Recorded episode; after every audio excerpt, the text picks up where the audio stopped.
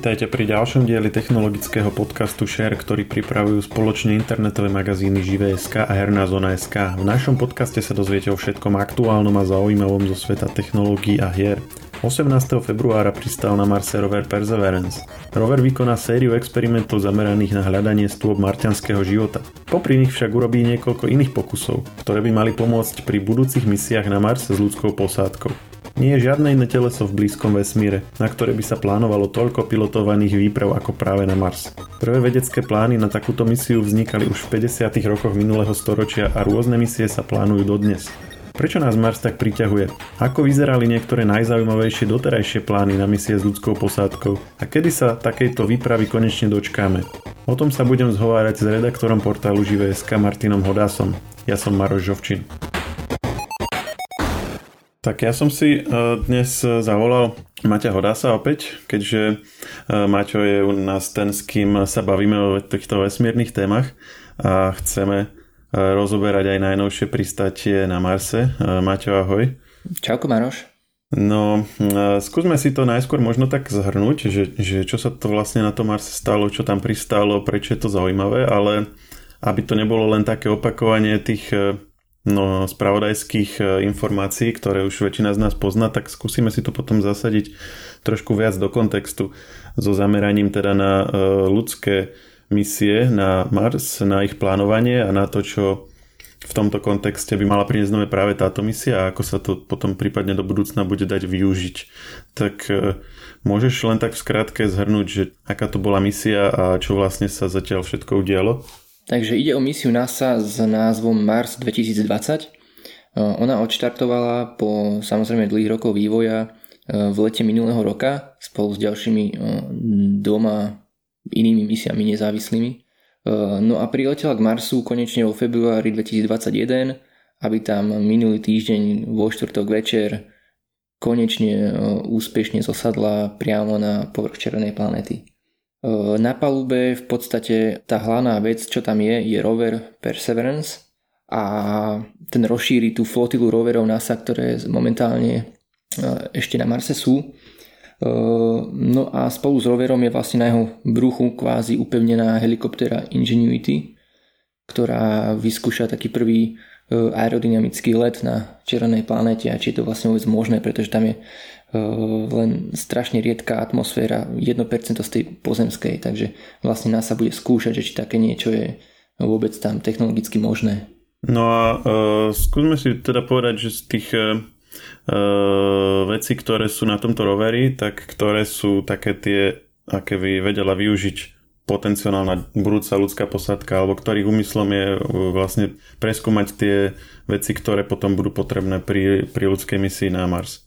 Čiže tie výskumy smerom k budúcim misiám sú ako keby na takej tej druhej kolaji, že ten hlavný výskum sa týka mikrobiálneho života na Marse, či tam niekedy bol, či sa podarí nájsť nejaké znaky, biosignatúry alebo nejaké stopy po ňom, že tam naozaj mohol byť. Ale sú tam teda, ako hovoríš, aj experimenty, ktoré nám môžu pomôcť do budúcna, pokiaľ pôjde o ľudské pilotované misie.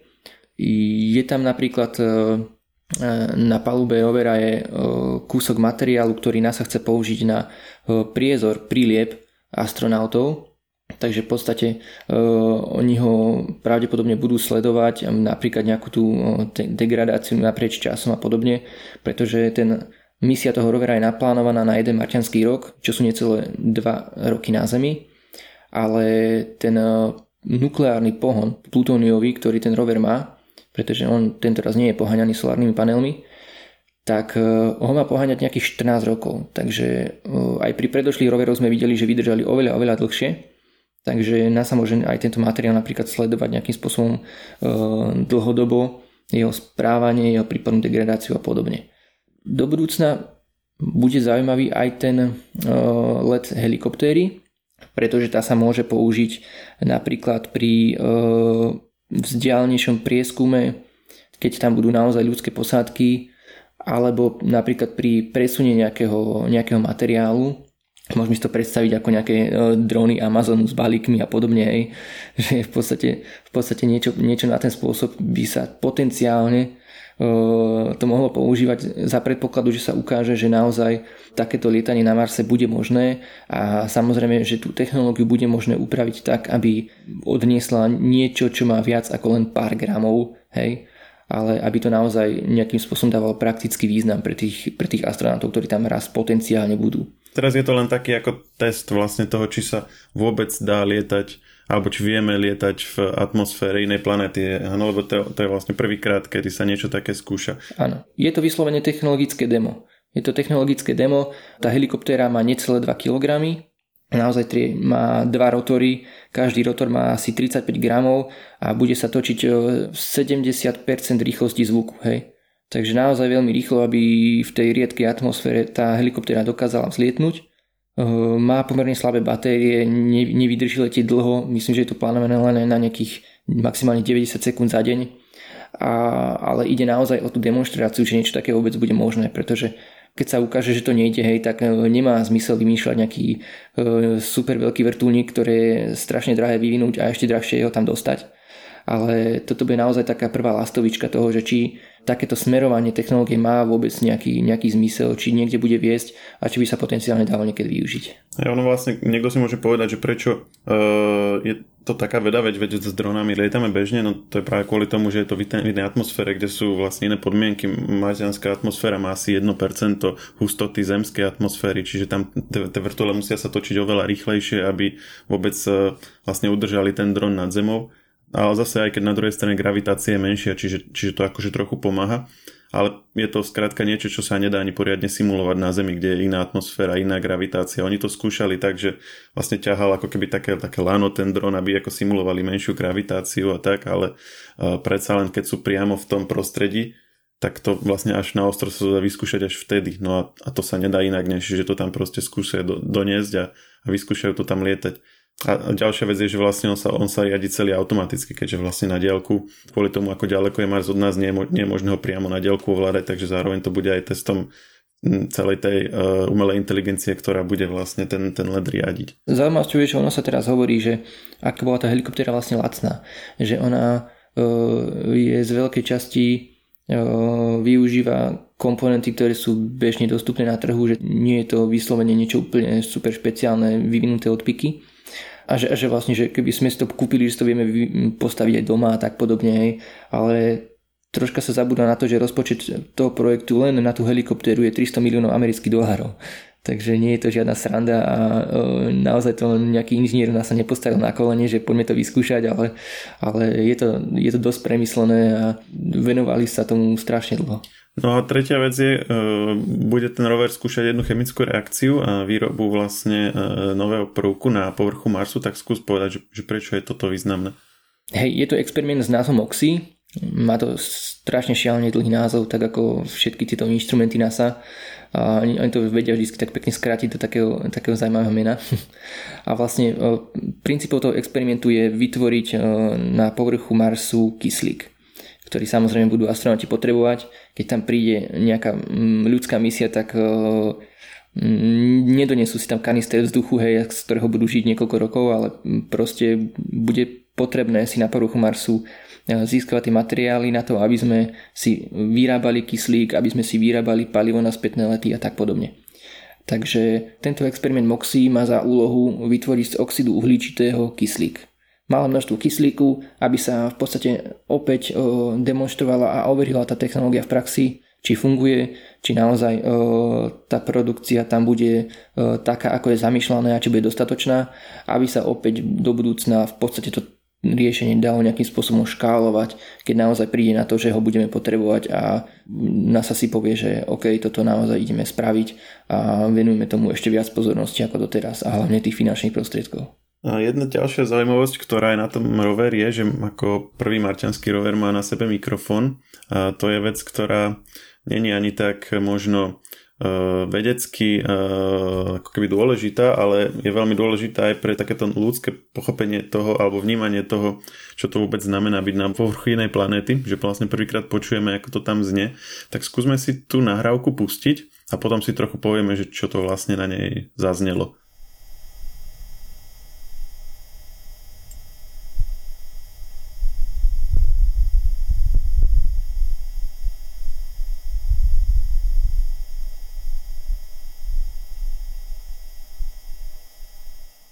Toto bola prvá nahrávka, ktorá je originálna. Takto to prišlo z toho rovera na Zem.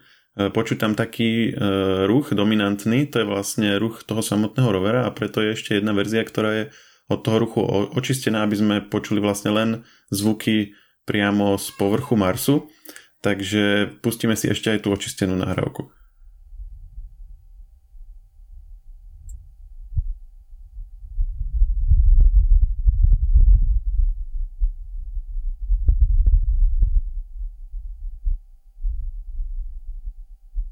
Dobre, takže toto bola druhá nahrávka, ktorá síce nie je už taká autentická tým, že do nej bolo zasahované, ale vernejšie reprezentuje to, čo v podstate teraz na Marse je na väčšine planéty.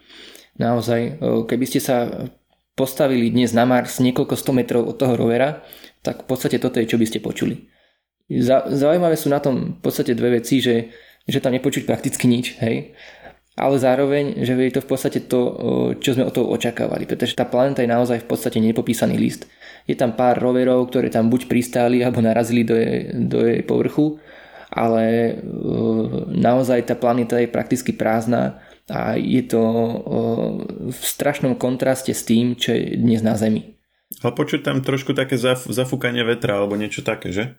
Áno, v podstate to je asi jediná vec, ktorú tam bola poriadne počuť, že tam na chvíľku do mikrofónu zafúkal vetrík a NASA odhadla, že bol asi rýchlosti 18 km za hodinu, takže to je naozaj asi všetko, čo tam teraz môže človek počuť pomedzi ten prach a kamene.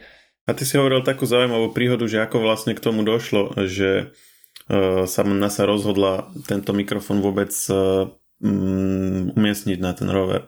Celý ten experiment s tými kamerami, pretože tam bol osadený celý systém, tam bolo niekoľko kamier, ktoré prvý raz sledovali aj samotný proces pristátia a bol tam aj mikrofón, ktorý bol zapojený do tohto systému a ešte tam je jeden mikrofón, ktorý je priamo na roveri.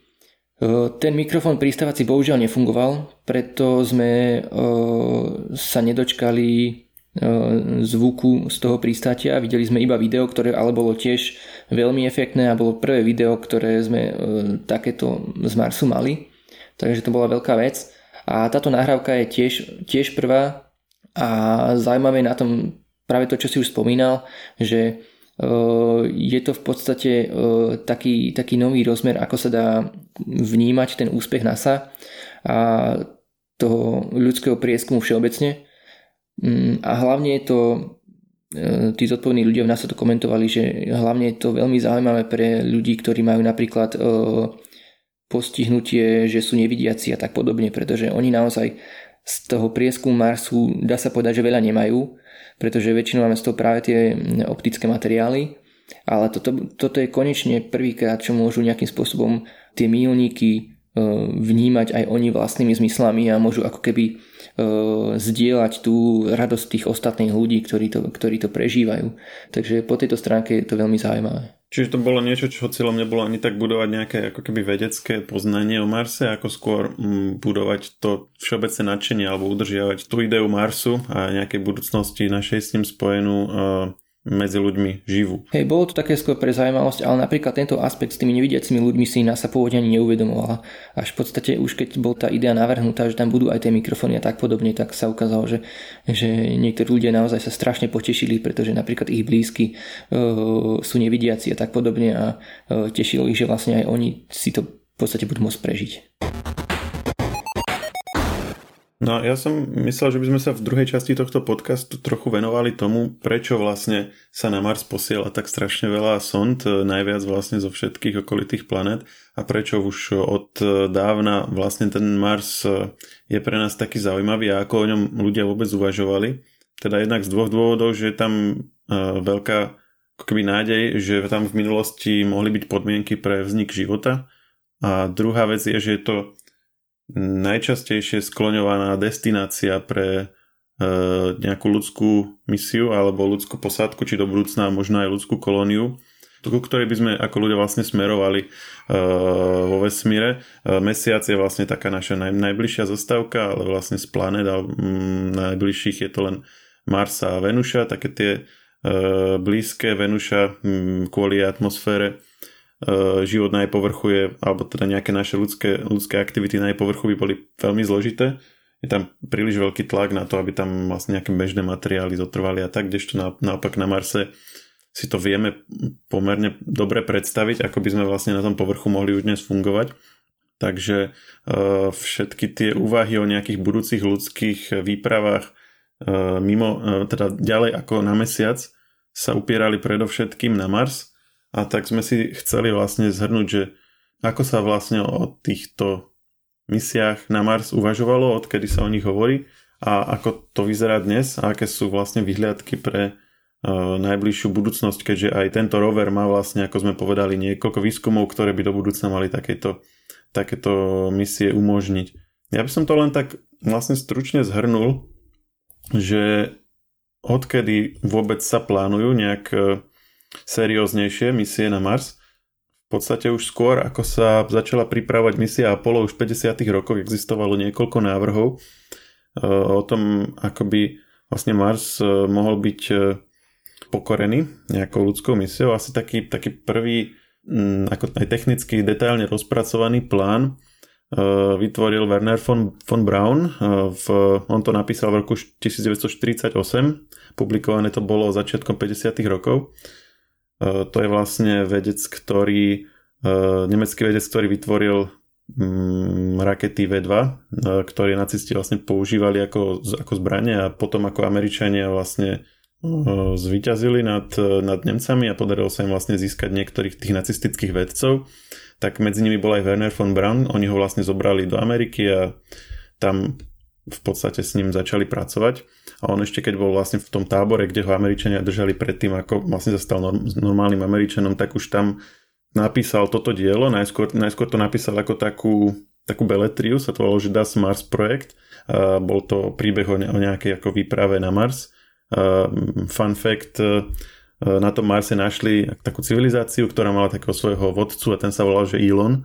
Úplná náhoda. No a aj potom chvíľu chodil taký hoax, že vlastne Wernher von Braun predpovedal, že prvý výskumník na Marse bude Elon, ale to vlastne bolo trocha len skomolená vlastne vec, ktorá bola vlastne... Alebo nešírilo sa, že Wernher von Braun je Muskov otec?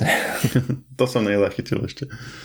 Ale každopádne táto kniha mala potom takú technologickú prílohu Mars Project alebo Das Marsprojekt, no a v nej bolo načrtnuté, že ako by tá misia prebiehala, ale už aj to bolo prepočítané, už to bolo vlastne so všetkými aj technickými detailami, ktoré vlastne akože by mala nejaká normálna vedecká štúdia zahrňať. Ono treba povedať, že ako pred ním nikto nejak seriózne neuvažoval nad tým, ako by takéto vesmírne expedície mali vyzerať, čiže tá jeho mierka v porovnaní s tým, ako dnes nad tým uvažujeme, je akože niekde inde. On si to prirovnával trochu k takým tým expedíciám na Antarktídu a myslel si, že to bude niečo podobné, takže on predpokladal, že to bude nejakých 70 ľudí, ktorí tam pôjde v 10 raketách. Vyzeralo by to asi tak, že by vlastne zostavili na obežnej dráhe nejaké teda plavidlo, alebo teda aj sériu plavidiel a prišli by na obežnú dráhu Marsu. Tam by sa oddelili prví vlastne takí tí odvážlivci a tí by na kozákoch zleteli do atmosféry Marsu, pristali by, niekde by našli tam nejakú rovinku, kde by dokázali pristať, ako keby s lietadlom, a vlastne potom by tam na tom mieste prispôsobili podmienky, vystavali by tam nejakú jednoduchú pristávaciu dráhu a na to by s ďalšími lietadielkami pristáli ostatní prieskumníci. Tam by nejaký čas potom pracovali a vrátili by sa domov. V podstate domov by sa vrátili vlastne opäť na tých klzákoch. Oni to boli vlastne niečo ako keby, keď si predstavíme vlastne taký veľmi zjednodušený raketoplán, ale v opačnom poradí, že najskôr by to vlastne bez pohonu zletelo na Zem, alebo teda na marťanský povrch, a potom by sa to postavilo na stojato a vyštartovalo by to ako raketa. Tu treba povedať, že von Braun to navrhol celé v čase, keď ešte neboli na Mars vyslané žiadne sondy, takže sa nevedelo veľmi presne napríklad zloženie atmosféry Marsu. On predpokladal, že by bola oveľa hustejšia, ako sa nakoniec ukázalo, že je, takže nejaké ako pristávanie s obyčajným kozákom by tam ani nebolo možné. Hej, že v podstate dnes to môže vyznieť tak troška hlúpo, hej, ale naozaj pred tými 60 rokmi ten stav výskum bol úplne niekde inde a stav toho poznania, takže treba prihliadať aj na to. Áno, on to potom aj neskôr upravil, vlastne mal aj ďalšie návrhy, keď už sa vedelo trochu o tom viac. Ale keď ešte zostaneme v tých 50 rokoch, tak vlastne Rusko takisto malo svoje predstavy, že čo s Marsom, už v 59. navrhli taký projekt, ktorý sa volal, že TMK, alebo ťažký medziplanetárne plavidlo, alebo koráb teda po rusky. To bola vlastne séria takých návrhov, teda prvý bol z 59., tie ďalšie prišli potom trochu neskôr. Líšili sa v tom, že či by vlastne súčasťou toho plavidla bol aj nejaký pristávací modul, to bol ten prvý návrh, alebo či by to vlastne bol len prelet. A tam boli vlastne tiež dve verzie, že by sa vlastne preletelo popri Marse a vrátili by sa k Zemi, alebo by preleteli popri Marse a vychádzala im tam tá trajektória, že zároveň by preleteli aj popri Venuši a potom by sa vrátili na Zem. Že tá misia by aj dosť dlho trvala, ale zároveň nevyžadovala by si teda nejaké akože pristávacie moduly a tým pádom aj akože štartovacie moduly z povrchu Marsu a tak. A to bol teda celkom pekný výlet. To by bol parádny výlet a ešte taký druhý fun fact, že vlastne niečo podobné plánovala aj NASA a bolo to aj pomerne ďaleko v tom schvaľovacom procese. To bolo zase prelet okolo Venuše, tam sa mal využiť hardware z misie Apollo. Mal sa vlastne použiť ten pristávací modul, veliteľský modul, ktorý bol súčasťou tej sústavy modulov, ktoré leteli na mesiac, ale pripojil by sa k vrchnému stupňu rakety Saturn, čiže vlastne v podstate niečo podobné, ako keď bola vytvorená vesmírna stanica Skylab, že to bol vlastne vrchný modul z rakety Saturn, ktorý bol vyprázdnený a vnútri miesto paliva boli priestory pre posádku. Tak toto isté by bolo vlastne urobené aj v tomto prípade, lenže by to malo ešte svoj pohon, ktorý by to usmernilo na dráhu, v rámci ktorej by preleteli popri Venuši a vrátili by sa naspäť na Zem. Tam bol predpoklad, že ten let by prebiehal v rokoch 1973 až 1974, plánovalo sa to 67-68 a podobne ako tá ruská misia na Mars, tak táto do Venuše by, keď by popri nej preletávali, tak by do nej vypustili nejaké družice, keď by ešte boli blízko pri planete, tak by ich vlastne vedeli aj na diaľku ovládať a tie dáta by potom vlastne z toho získali a vrátili by sa naspäť, čiže boli by tam jednak dáta z takéhoto nejakého blízkeho preletu popri inej planete a taktiež potom množstvo dát z dlhodobého pobytu v medzihviezdnom priestore. Ono to bolo dosť ambiciozne z toho, ani nie z technického hľadiska, lebo tá technológia vlastne bola vtedy už hotová, ale skôr z hľadiska nejakého ako aj bezpečnosti, že tak dlho nechať vlastne posádku mimo nejakej v podstate akékoľvek šance na záchranu, keby čokoľvek sa kdekoľvek pokazilo. Čiže sa to nakoniec nerealizovalo. No ale keď sa vrátime k tým marťanským projektom, tak keď sa vlastne posunieme o niekoľko rokov ďalej do post-Apollo obdobia, tak samozrejme NASA mala plány už v čase, keď sa teda začalo pristávať na mesiaci, tak NASA už predpokladala, že ako ďalej sa bude aj vesmírny program rozvíjať, pokiaľ bude zachovaný, teda vtedy ešte nepredpokladali, že by boli škrty v rozpočte, že by sa vlastne vesmírne preteky skončili a tým pádom by vlastne nebol ako politický záujem financovať ďalší takýto rozvoj vesmírny, čo sa nakoniec teda udialo, ale keď oni predpokladali, že ten rozpočet bol naďalej taký podobný, tak mali vymyslený svoj ďalší postup a ten spočíval v takých troch fázach. On sa to volal, že Space Transportation System, STS, a oni vlastne predpokladali, že by to malo také tri zložky. Jedna by bola vyriešenie dopravy ľudí zo Zeme na obežnú dráhu nejakým opätovne použiteľným a lacným spôsobom, čiže niečo na spôsob raketoplánu. Druhá zložka by bola trvalé osídlenie na obežnej dráhe, čiže nejaká vesmírna stanica, v ktorej by tí ľudia mohli zotrvať a pripravovať sa potom na ďalšie misie. A tretia by bola nejaká výskumná stanica na mesiaci. No a toto vlastne celé by bolo akýmsi v podstate predskokanom alebo prípravou na to, keď toto všetko by fungovalo, tak aby sa následne ako ďalší krok mohli ľudia začať pripravovať na pristanie na Marse. Ako v podstate štvrtý prvok do tejto schémy. Z toho nakoniec po výrazných škrtoch v rozpočte NASA sa upustilo a jediné, čo z týchto troch vecí zostalo, tak bolo teda doprava zo Zeme na obežnú dráhu, z čoho nakoniec vzýšiel potom raketoplán, treba povedať, že vo veľmi upravenej verzii oproti tomu, ako pôvodne mal vlastne tento spôsob dopravy vyzerať. A ďalšia vec je, že vtedy sa ešte plánovalo, že ak by sa ďalej vyvíjala raketa Saturn 5, ktorá teda dopravila astronautov na mesiac, tak jej vrchný stupeň by nebol poháňaný chemicky, ale bol by tam použitý tzv. Atomový pohon alebo nukleárny pohon. NASA vyvíjala taký motor, volal sa ten projekt, sa volal že NERVA, a mali nejaké už aj výsledky. Ten koncept v podstate spočíval v tom, že namiesto chemickej reakcie medzi okysličovadlom a palivom by sa na vlastne zohriatie toho paliva a na to jeho vypustenie z tých motorov pod tlakom použila radiácia. Výhodou by bolo, že by teda nebolo treba so sebou nosiť obidve tie zložky paliva, čiže by vlastne tá raketa by mala viacej miesta pre palivo, respektíve by mohla byť menšia. Samozrejme pod podmienkou, že by sa to samotné nukleárne zariadenie dalo spraviť, alebo ten motor dal spraviť dostatočne ľahký na to, aby nebol vlastne ťažší ako to okysličovadlo a vlastne celá tá komplexnosť v chemickej rakete. No ale predpoklad bol, že by sa to podarilo, respektíve ak by to bolo na hornom stupni rakety, tak by to vlastne až tak nevadilo, ani keby to bolo ťažšie, lebo tam je vlastne, to už sa bavíme vlastne o pohone mimozemskej gravitácie, alebo teda vlastne už o pohybe na obežnej dráhe a mimo obežnej dráhy. No a tento vlastne nukleárny pohon vlastne bol takým ďalším vývojovým krokom tej teda rakety Saturn 5, ako sme povedali, ktorý by potom umožňoval zvýšiť aj tú jej nosnosť natoľko, aby nejakým rozumným spôsobom sa dalo potom uvažovať o misii na Mars, ktorá teda má oveľa väčšie nároky na hmotnosti, ktoré potrebujeme prepravovať, než misia na mesiac. No, aj tento projekt NERVA bol potom škrtnutý v rámci škrtov v rozpočte a ďalej sa s ním nepracovalo.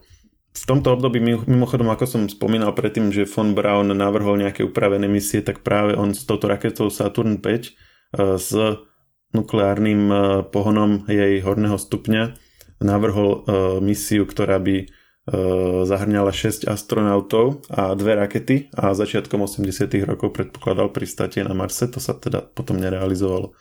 No a keď to zoberieme, že čo sa dialo, tak potom najbližších zhruba 10 rokov sa v zásade riešil raketoplán, minimálne pokiaľ ide o NASA, ale aj v prípade Sovietskeho zväzu, kde sa vlastne vyvíjala ich vesmírna loď Buran. A Mars nebola až taká priorita, no a samozrejme robili sa pokusy s vesmírnymi stanicami. Následne v roku 1989 George Bush starší oznámil program, ktorý sa volal Space Exploration Initiative, a to bol vlastne už konkrétny plán alebo iniciatíva, ktorej vyvrcholením by malo byť pristátie posádky na Marse. Treba povedať, že to nebol plán ako v prípade Apollo, ktorý by napríklad trval že do jednej dekády. Bolo to oveľa dlhšie, tam sa počítalo s 20 až 30 rokmi a opäť nebolo to také priamočiare ako v prípade misie Apollo, ale vyžadovalo si to niekoľko medzistupňov, medzikrokov. Počítalo sa s tým, že sa vybuduje vesmírna stanica Freedom, ktorú vlastne Američania predpokladali, že postavia, nakoniec miesto nej urobili medzinárodnú vesmírnu stanicu. Čiže tým pádom ako keby to bola jediná vec, čo sa z toho nakoniec realizovala, aj keď v pozmenenej podobe. Ale teda ten pôvodný plán predpokladal vesmírnu stanicu okolo obežnej dráhy Zeme, následne misie na mesiac, vytvorenie mesačnej základne a následne s použitím vlastne už týchto skúseností z fungovania na mesiaci následnú misiu na Mars. Tuto by sme možno trošku odbočili od týchto oficiálnych alebo teda štátnych projektov a pozreli sa na to, čo vlastne navrhovali vedci, aktivisti. Najznámejší z nich je Robert Zubrin, ktorý vlastne vytvoril aj so svojimi kolegami projekt alebo taký návrh, ktorý sa volal Mars Direct. Neskôr ho spísal v knihe Case for Mars a založil aj také združenie, volá sa Mars Society, ktoré od začiatku 90. rokov, teda on od začiatku 90. rokov a postupne s ďalšími a ďalšími ľuďmi v podstate boli tí, ktorí v tom takomto hluchom období 90. a 0. rokov udržiavali túto myšlienku misie na Mars živú. A teda oni začali s tým, že kritizovali NASA, že tieto plány na misiu na Mars príliš komplikuje, že ide vlastne tým opačným prístupom, akým by niekto mal ísť, kto naozaj chce na ten Mars v nejakej dohľadnej dobe pristať. tam, kde NASA mala množstvo nejakých medzistupňov a množstvo nejakých ako vecí, ktoré priamo nesúviseli s tou samotnou misiou na Mars, tak tam Zubrin hovoril, že toto všetko vlastne treba dať odtiaľ preč a nechať úplne iba to najnutnejšie, čo potrebujeme, aby sme priamo pristali ako ľudia na Marse a mali tam nejakú aktivitu. Navrhol vlastne tu, ako som spomínal, ten koncept Mars Direct, ktorý spočíval v tom, že sa vyšle najskôr na Mars s jednou raketou, pri najbližšom priblížení Marsu sa vyšle pristávací modul, ktorý autonómne teda zosadne na povrch a začne si tam sám vyrábať palivo. To je práve niečo, čo už dnes, ako sme povedali, skúša tam rover, čiže vlastne chemickú reakciu, pomocou ktorej v budúcnosti by sa dalo na Marse vyrábať palivo. Takže v Zubrinovom koncepte najskôr je vyslaný štartovací modul, ktorý pristane na Marse, začne si vyrábať palivo. Odhadoval, že by to trvalo okolo 10 mesiacov, kým by si z atmosféry chemickými reakciami získal palivo, a pri ďalšom priblížení o ďalšie 2 roky by tam bola vyslaná ľudská posádka už s pristávacím modulom, ktorý by bol zároveň obytný modul. Tá by tam pristala, mala by tam svoje aktivity a následne by s týmto štartovacím modulom, ktorý tam bol predtým poslaný, odišla naspäť. Čiže nemalo by to, nevyžadoval by si tento koncept žiadne stanice na obežnej dráhe, to bôžne nejakú aktivitu na mesiaci. Mesiac vlastne úplne z tej rovnice výpadol. A aby to bolo ešte reálnejšie, tak vlastne Zubrin k tomu navrhol aj raketu, ktorá vychádzala z vtedajších súčiastok raketoplánov z veľkej miery. Podobne ako dnešná SLS, ktorú NASA vyvíja, takisto využíva niektoré časti raketoplánu. A to preto, aby vlastne čo najmenej vecí bolo potrebné vyvíjať. Preto to Zubrin navrhol vlastne s ohľadom na to, aby proste to bolo čo najrealistickejšie a čo najlacnejšie. A ten jeho koncept vlastne sa stal veľmi populárnym. Niektoré tie prvky sa aj potom uchytili. Samotná výroba paliva na Marse, ktorá tým pádom výrazne uľahčuje alebo znižuje množstvo materiálu, ktoré musíme zo Zeme na Mars poslať, sa dnes berie ako taký, by som aj povedal, že štandard pri uvažovaní o misiách na Mars. Napríklad sme to mohli vidieť aj v knihe Marťan, že tam bol vlastne presne tento koncept, že tie štartovacie moduly boli vyslané ešte predtým ako posádka a oni si tam sami vyrábali palivo a až keď mali to palivo vyrobené, tak tam bola vyslaná posádka. Aby sme teda sa vlastne už dostali do prítomnosti, tak dnes o misii na Mars oficiálne hovorí v podstate len Amerika a Rusko. Rusko len veľmi neurčito, že medzi rokmi 2040 až 2045 plánujú pristať na Marse, ale nejaké ako konkrétne technológie k tomu neuvádzajú. NASA pracuje na programe Artemis, to znamená vrátiť sa s ľudskou posádkou na mesiac a zotrvať na ňom. A tu treba povedať, že vlastne vždycky, keď hovorí o tomto programe, tak pripomína, že zmyslom toho celého je naučiť sa fungovať v tom prostredí mimo obežnej dráhy Zeme, ktorému hovorí teda, že Deep Space alebo v tom hlbokom vesmíre. Osvojiť si všetky tie postupy budovania základne na cudzom mimoplanetárnom povrchu, fungovania v nejakej kvázi vesmírnej lodi alebo vesmírnej stanici mimo obežnej dráhy Zeme, pretože v rámci projektu Artemis má byť vesmírna stanica na obežnej dráhe Mesiaca. A toto všetko je v podstate taký test, ktorý si máme najskôr teda vyskúšať na mesiaci, ktorý je pár dní v podstate od cesty od Zeme, a keď si tam overíme, že to všetko zvládame, tak ďalším krokom bude to isté zopakovať na Marse. O konkrétnych zariadeniach, ktoré by vlastne išli na ten Mars, až tak nehovorí, skorej sa to vlastne sa tam uvažuje v rovine konceptov. Áno, napríklad modul Orion je stavaný na to, aby mohol lietať nielen k mesiacu, ale vlastne počíta sa s ním ako s takým univerzálnym vlastne modulom, ale samozrejme tam potom treba aj ďalšie súčasti k tomu, ktoré sa zatiaľ nevyvíjajú. Napríklad taký pristávací modul na Mars vlastne ešte sa s ním neuvažuje, to je v prípade tých úvah NASA príliš ďaleko. Ale aby sme to tak zaramcovali, tak hovorí sa, že 30. roky, že v 30. rokoch 21. storočia by tam chceli ísť, ale tak to už je, tieto odhady NASA sú už takým trošku folklorom, že tam si ľudia robia už z toho aj tak trošku srandu. Takže to by som ako nebral ako nejaké fixné termíny, ako skôr nejakú takú aktuálnu predstavu. Treba povedať, že aj aktuálne vedenie po voľbách v USA potvrdili zrovna pred pár týždňami, že projekt Artemis je v ich úmysle teda v ňom pokračovať a chcú ho realizovať, takže zatiaľ sa ide podľa tohto.